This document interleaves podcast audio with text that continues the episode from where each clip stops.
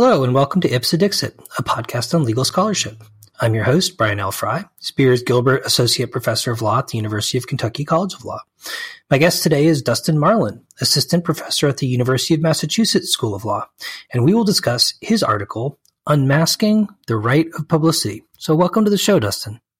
Thanks for having me, Brian.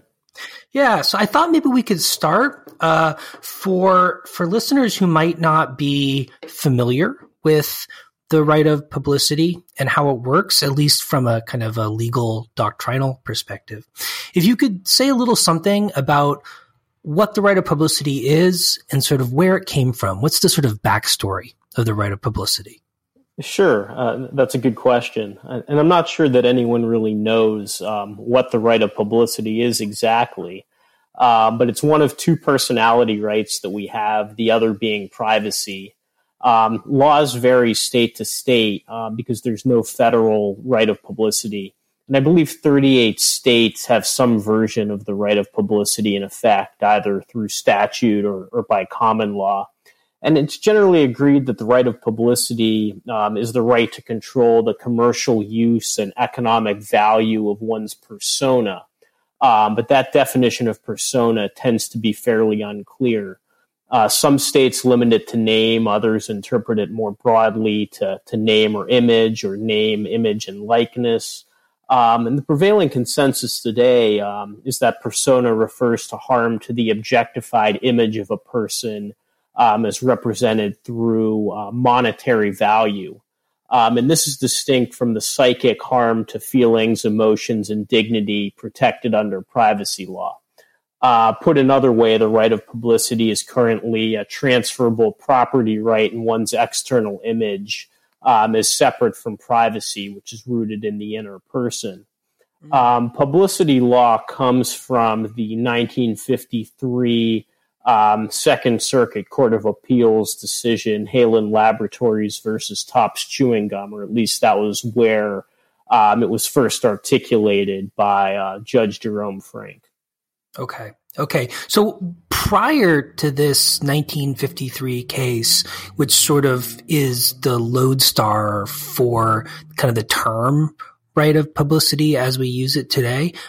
Before that happened, what was the what was the lay of the land? Like, what did it look like? Were people able to monetize their sort of personality in any way, or was it just not an option at all? Uh, well, well, there was privacy law, um, before then, there there hasn't always been a right of publicity, but but there's been a privacy right since the late 1800s, um, when that was popularized by um, Warren and Brandeis's influential law review article, "The Right to Privacy." Um, but on the publicity side, um, as I mentioned, Judge Jerome Frank was the first to articulate um, a, a personality right um, that was public, that was transferable, that was property based, um, and, and, that was distinct from the the harm to feelings and dignity um, protected by privacy. Um, and, and, and, as I mentioned, Haelan Laboratories was a case um, decided by the Second Circuit, and there Judge Frank held that a baseball player uh, could license to a third party chewing gum manufacturer the exclusive right to use his image on baseball cards. Um, no, I, I was going to say Haelan was was really a breach of contract case. Mm. Well, I want to talk about Haelan in a little bit more detail because I think it's really the it's really central to your article, or rather, kind of Judge Frank's sort of ideas as expressed in Haelan are really central to your article. But I was wondering if you could say a little something and I know that you've said that sort of the, the right of publicity varies a lot from state to state. But if you could outline sort of like in a general, broadly speaking sort of way, what does it enable people to do? In other words, who can really claim a right to publicity and what do people tend to do with it? Yeah. Um, so the, the, right of publicity is, as I mentioned, the right to the economic value of, of one's persona. Um, and, and, this is something that has historically, um, stemming from um, Frank's interpretation of it, um, been one that's exclusively commercially focused, and, and recovery under the right is typically limited to economic harms. And and if you're uh, if you're a public figure who has an economic worth in, in one's personality, then then this is probably the the right for you. Um, but under this formulation, um, it, commercially focused, um, many public figures who suffer dignitary and emotional harms from non consensual use of their identities don't have recourse. It's also not something that private figures can typically invoke um, because their identities lack that commercial value. Um, and so they're denied under the law um, their ability to bring publicity claims. Um, and, and, they can't bring privacy claims either um, since they've let their images um, enter the, the public sphere. Okay, so imagine I was like, say, a celebrity of some kind or a public figure whose name or likeness had some kind of commercial value. How would I use the right of publicity in practice? In other words, sort of what would I charge people for? Um, well, I, I mean, I, I, think you could charge people for um, using your identity in an unauthorized manner. I mean, take for example um, the the singer Tom Waits, who didn't want his songs to be um, used in uh, commercials. You know, he could um, in, invoke a cause of action um, saying that I, I, don't want you to use my uh, name if, if the state allows it. I don't want you to use my image, my likeness, um, my my songs uh, he has he's a really raspy voice, for example. So it, it was obvious um, in, in, in, the commercial um, at, at, hand that uh, you know th- this was really uh, something that uh, um, was a performance that that he was unauthorized, but he was also limited um, by the commercial um, ability.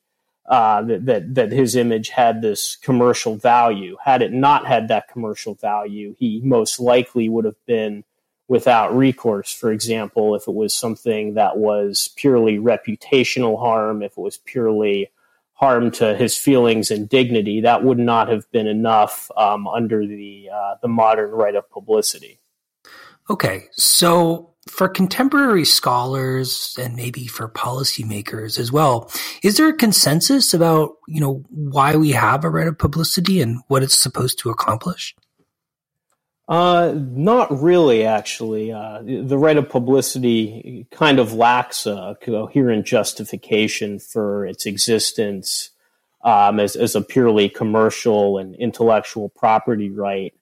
Um, most of the prevailing theories tend to focus on, on natural rights and economic incentives um, that are imported from other branches of intellectual property as opposed to uh, privacy, which tends to focus more on um, personhood or, or autonomy um, based theories. Um, you know, for example, economic incentives, um, like in copyright law, um, are, are, sometimes used to try to justify the, the right of publicity, but many um, celebrities with commercially valuable identities in, engage in activities that they themselves uh, generate a significant amount of income um, and the commercial value of their identities tends to be a, byproduct of their um, performance values. Um, Locke's labor theory also isn't something that um, tends to be um, all, all, that helpful in, in, the personality rights jurisprudence context, given that uh, the person who labors for a property right um, should prevail in, in the case of opposing claims there. Um, but it's not at all convincing that that we should assign the value of the celebrity persona based on a natural rights theory um, when that persona tends to be created and influenced by society at large rather than the individual um, identity holder.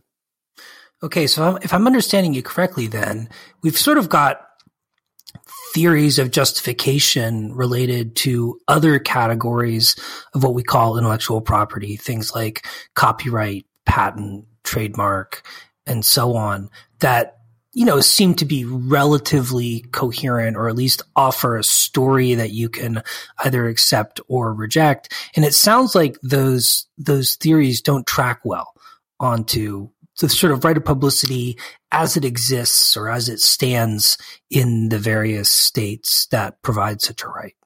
I, I think that's accurate, Brian. Yeah. Yeah. Okay. Well, so in your paper, what I thought was really interesting was the way you looked back at the Haelan case, which is sort of like this enigma wrapped in a mystery because it doesn't really explain why it's doing what it's doing in a kind of satisfying, fulsome way. And you offer, I think, a really intriguing and rich theory about why Judge Frank would have reached the conclusions that that he did. So I was wondering if you could just say a little bit more about the background of Haelan, sort of the context in which the court was approaching the problem that was before it, and sort of what happened. Sure. So, I mean, the thing about Haelan was um, it was really a breach of contract case, and, and the facts involved um, Haelan, a, a, chewing gum manufacturer, entering into a contract with um, a professional baseball player that provided Haelan with the right to use that player's photographs to be sold with um, Haelan's chewing gum during the time frame of the contract. Um, the defendant Topps um, was also a rival chewing gum manufacturer who deliberately induced the baseball player to contract with it to use the player's same photograph during the terms of Haelan's contract. Uh, obviously, Haelan didn't like this and, and tried to defend, and, and the defendant then tried to say, well, the contract was just a release of liability for using that photo. Um, Judge Frank disagreed, though. The Second Circuit disagreed, and, and Frank held that uh, the baseball player, or rather Haelan, um, held a transferable licensing right from the player in the value of a commodified image or, or persona. And, and, no court previously recognized the persona as this alienable economic consideration. Um, and, and this description of a property right and the personality, this outer personality, was really in contrast to Warren and Brandeis's conception of privacy um, as this personal right protecting solitude, inner feelings, and dignity. Um, in other words, the right to be left alone. Um, so, so, publicity becomes this outer property right, privacy, this inner psychic right. And, and so there was this division that Judge Frank created between the outer personality um, and, and the inner personality. Yeah, and I, as I understand it, this sort of reification or propertization of the personality as sort of an alienable, as an alienable property right that somebody can sell to someone else, um, is still kind of pretty controversial in terms of thinking about sort of what the right of publicity is and how it it ought to work. Am I right there? Uh, it, is controversial, and, and, and many scholars um, don't understand why um, publicity became bifurcated um, from from privacy, as, as Frank gave no real rationale for doing it um, beyond saying, well, you know, celebrities would be really they wouldn't like that they were denied image revenues, um, you know, as a result of um, somebody else using their um, publicity. Uh, but but what I find is is that Frank's scholarly works were very much focused on this psychoanalytic understanding of the personality. Um, he was very influenced by psychoanalysis, um, which mm. divided the self into an outer public self, um, such as publicity, um, as contrasted with an inner private self, uh, as invoked in, in privacy. Uh, Frank was this leader in, in the American legal realist movement. Um, legal realism being the, the theory that, that law derives um, from social interests and public policy um, rather than, than just abstract rules. Um, and so judges should use social interests and public policy concerns when deciding cases. And, and Frank's particular judicial philosophy um, tended to be heavily influenced by psychoanalytic thinkers like Sigmund Freud and, and Carl Jung. Um, and so his work came to be known as a psychoanalysis of certain legal positions um, or, or a, a, jurisprudence of therapy. Um, so, so I guess I find that Frank, while he didn't provide much rationale in Haelan for, for this creating this public-private dichotomy, he had given a tremendous amount of attention to it in, in his scholarly works. Yeah, I was wondering maybe you could you could spend just a moment touching on some of the evidence that you present in the paper for Frank's interest in and um, and sort of reaction to psychoanalytic thinking. Yeah, so I mean, he he frequently cited um, Freud and Jung and, and Jean Piaget, and I, I mean, he was really very into um, the, this sort of psychoanalytic um, type uh, thinking, which which was big at the time. I mean, he was, as I mentioned, a leader in, in this American legal realist movement. He was known for several controversial articles and books like Law and the Modern Mind, uh, which is considered today to be the foremost application of psychoanalysis to the law. Um, he wrote that after undergoing an extensive six month psychoanalysis. Um, he also wrote other books around the time of Haelan, um, such as Courts on Trial.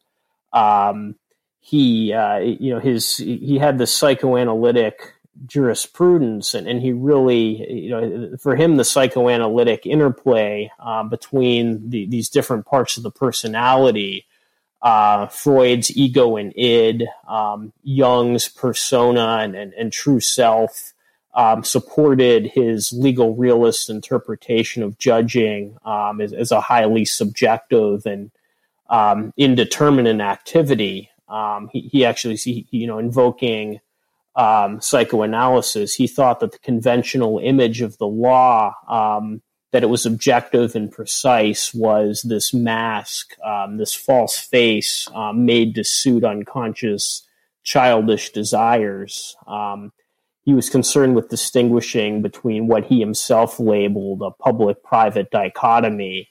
Um, internal and external, psychic and physical, mind and body, subjective and objective, public and private. And he even proposed that every federal judge should undergo psychoanalysis so as to rid their mind of, of subjective biases. And, and according to some accounts, he actually tried to push this on his judicial colleagues, uh, much to their chagrin.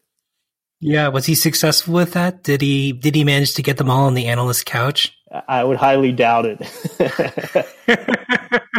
okay, okay. So I was wondering if maybe you could provide sort of like a potted explanation of the kind of Freudian and Jungian theories that you think Frank was drawing on, and then say a little something about how those theories may have inflected Frank's decision in Haelan to sort of manufacture this new right out of whole cloth.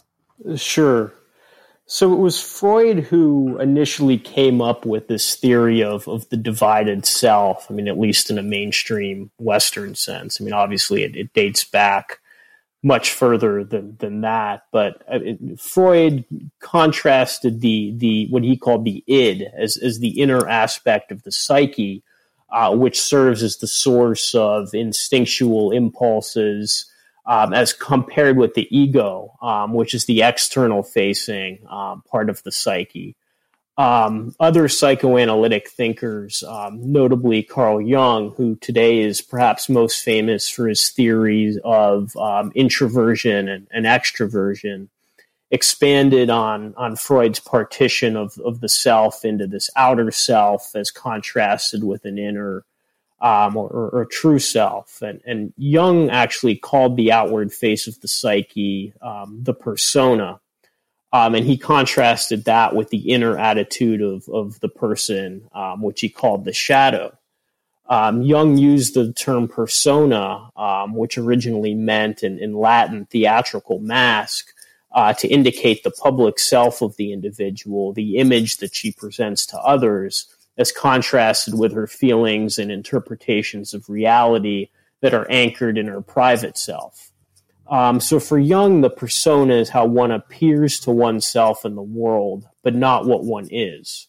A commodified part of the personality um, concerned with the relation to objects in the material world, a two dimensional reality of an individual's true nature, a shallow, brittle, conformist part of the personality that's purely outer and collective, um, a compromise between individual and society, um, a mask that separates um, someone from their, their private life, a false self created by social pressures.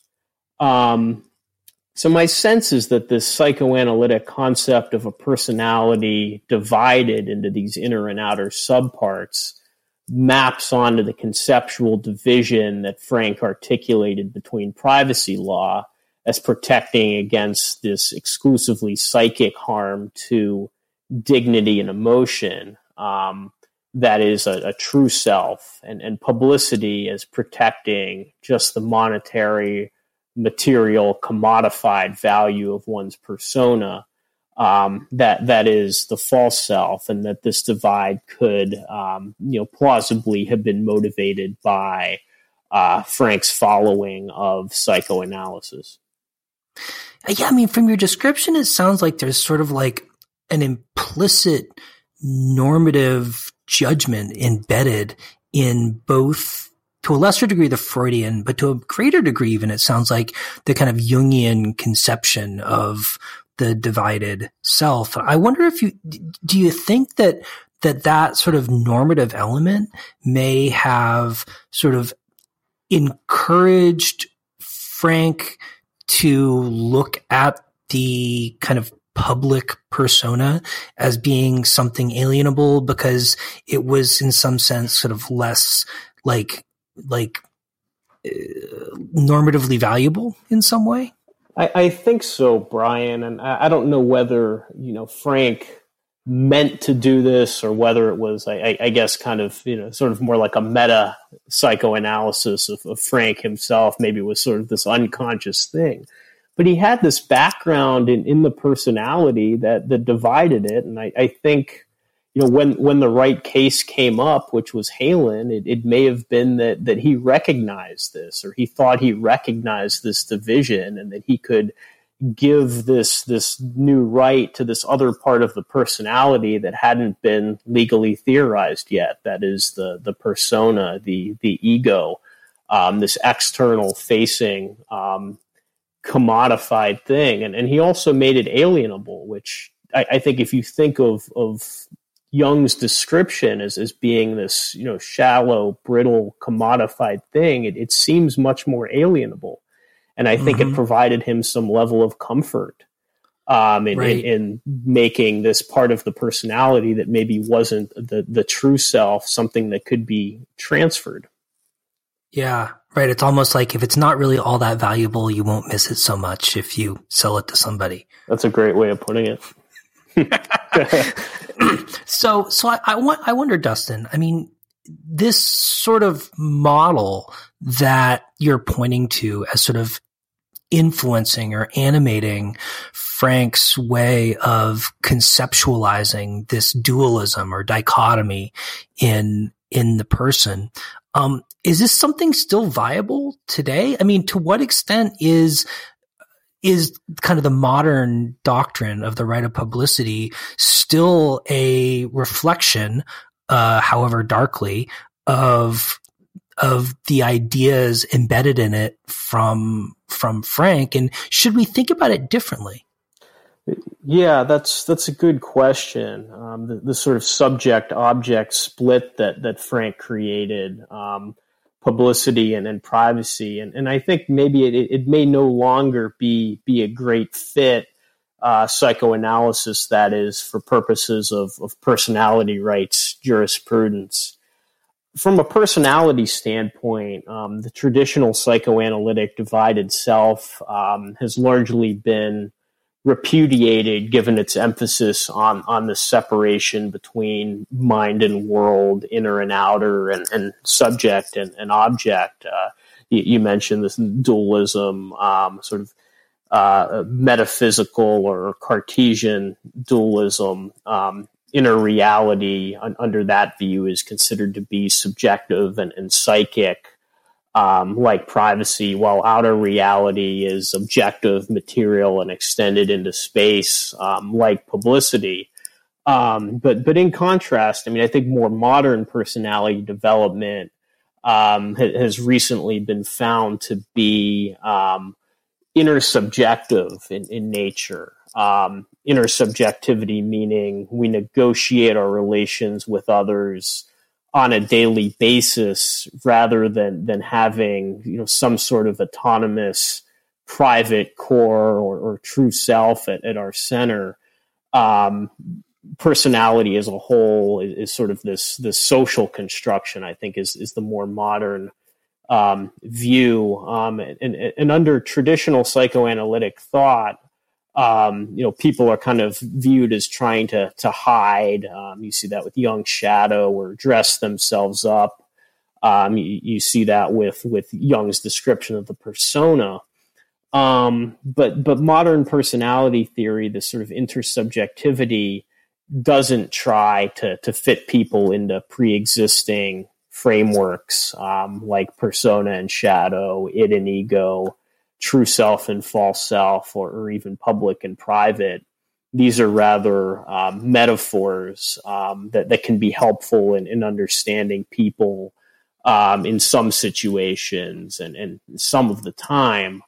Uh, but from a more practical standpoint, um, the public and private um, is, is, beginning to blur um, given new media, um, digital network technology, uh, social media um, specifically. Um, and this psychoanalytic concept of, of, this inner private self and public false self may have been useful in Frank's time, where celebrities and, and private figures were um, distinct and, and, had differing legal needs from you know everyday private citizens.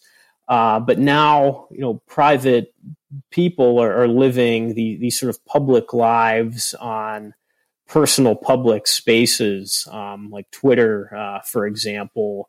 Uh, you have these communication spaces where um, you know people communicate and they're sharing things um, that that are important to them. Um, and, and, and you know, people need to the difference between privacy and publicity um, isn't quite so so clear. In in other words, hmm. Yeah, I mean, I can't help but wonder, based on your description, whether it doesn't suggest that maybe sort of conceptualizing these rights as being distinct from one another and thinking about public persona rights as being sort of uh, metaphysically different from privacy rights isn't perhaps the wrong way to go about it. And kind of maybe part of the reason the theories seem so awkward is that, you know, they're not actually describing the kinds of, the kinds of protections of people's identities that we actually want to achieve. Yeah, that that's a good way of, of thinking about it. I think. I mean, there there are of course the classic right of publicity cases. I, I mentioned, you know, Tom Waits, where where a celebrity, um, you know, has economic value in their personality, and, and what they're trying to do is is prevent uh, the the loss of that economic value. But there have also been recent um, cases, um, class action litigations um, and involving Facebook and, and LinkedIn, um, Fraley versus Facebook and, and, Perkins versus LinkedIn, where plaintiffs sued under um, the, the right of publicity um, based on Facebook and LinkedIn's use of their names and, and likenesses for purposes of advertising and endorsement. And, and in those cases, plaintiffs had trouble um, recovering um, because they were private figures. Their their injuries were dignitary and, and reputation and feelings based primarily rather than economic. Um, and, and also that they had been found to have consented to um, a broad license of their personalities um, based on um, the terms of service of the social media. And, and so here they're kind of, they can't bring a privacy claim because they've let their images enter into the public sphere, but they also can't bring a, um, um, a, publicity claim because their, their personalities don't have economic worth. So you see these cases kind of falling into the gap between um, the the public and, and the private, and, and maybe um, what what that shows is is these harsh distinctions between the public and private don't actually exist um, in, in, the way that the the psychoanalytic theory, uh, which may have influenced the right of publicity, um, led led them uh, or, or um, led it to. Okay. Okay. So in closing, Dustin, and this one's maybe a little abstract, so we'll, we'll, we'll see how it goes. But I mean, I'm wondering whether this kind of more dialectical approach to the relationship between private and public elements of a person's individuality pushes or ought to push our conception of the justification for the protection of those rights in a kind of economic and personal sense toward one of one or the other of the sort of paradigmatic theories of intellectual property or whether you think it suggests that we need some alternative theory entirely like some sort of tertium quid different way of thinking about the justification for uh, these kinds of protections? That's a really good question. Um, I'm not sure that we necessarily can analogize personality rights to a purely external theory um, of, of intellectual property. And I'm also not sure that it, it's totally analogous to privacy either. I, I think that there may be some middle ground between the the public and, and the private. Um, and, I think that some scholars in, in the privacy jurisprudence have conceptualized a, a self that works for privacy. Um, Helen Nissenbaum, Julie Cohen um, come to mind. Um, you know, the, these are these are scholars who uh, you know, talk about an, an embodied self. Um, they talk about the self as, as a social construction. Um, and, and, I'm wondering if, if perhaps uh, what publicity law could do is, is, mine the privacy law scholarship for, for some ideas relating to um, the the self, and, and, then come up with um, perhaps a, a, a, novel theory of publicity um, that that in some sense integrates both intellectual property concerns, but but also privacy concerns, and that that all still is is very abstract and, and half baked in my head. well, Dustin, it's been great talking to you about your paper. Likewise, Brian. Thanks so much for having me on.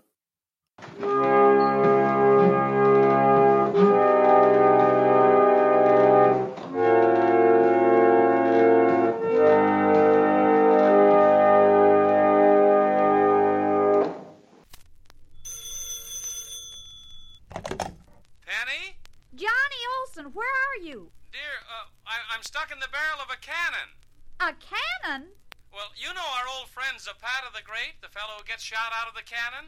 Well, I stopped by the theater, and Zapata got me to try on his new cannon for size, and. But, Johnny, you said you'd be sure to pick up our Holland bulbs. You know we've got to plant them right now. If we don't, we won't have any tulips or hyacinths next spring. But, Penny!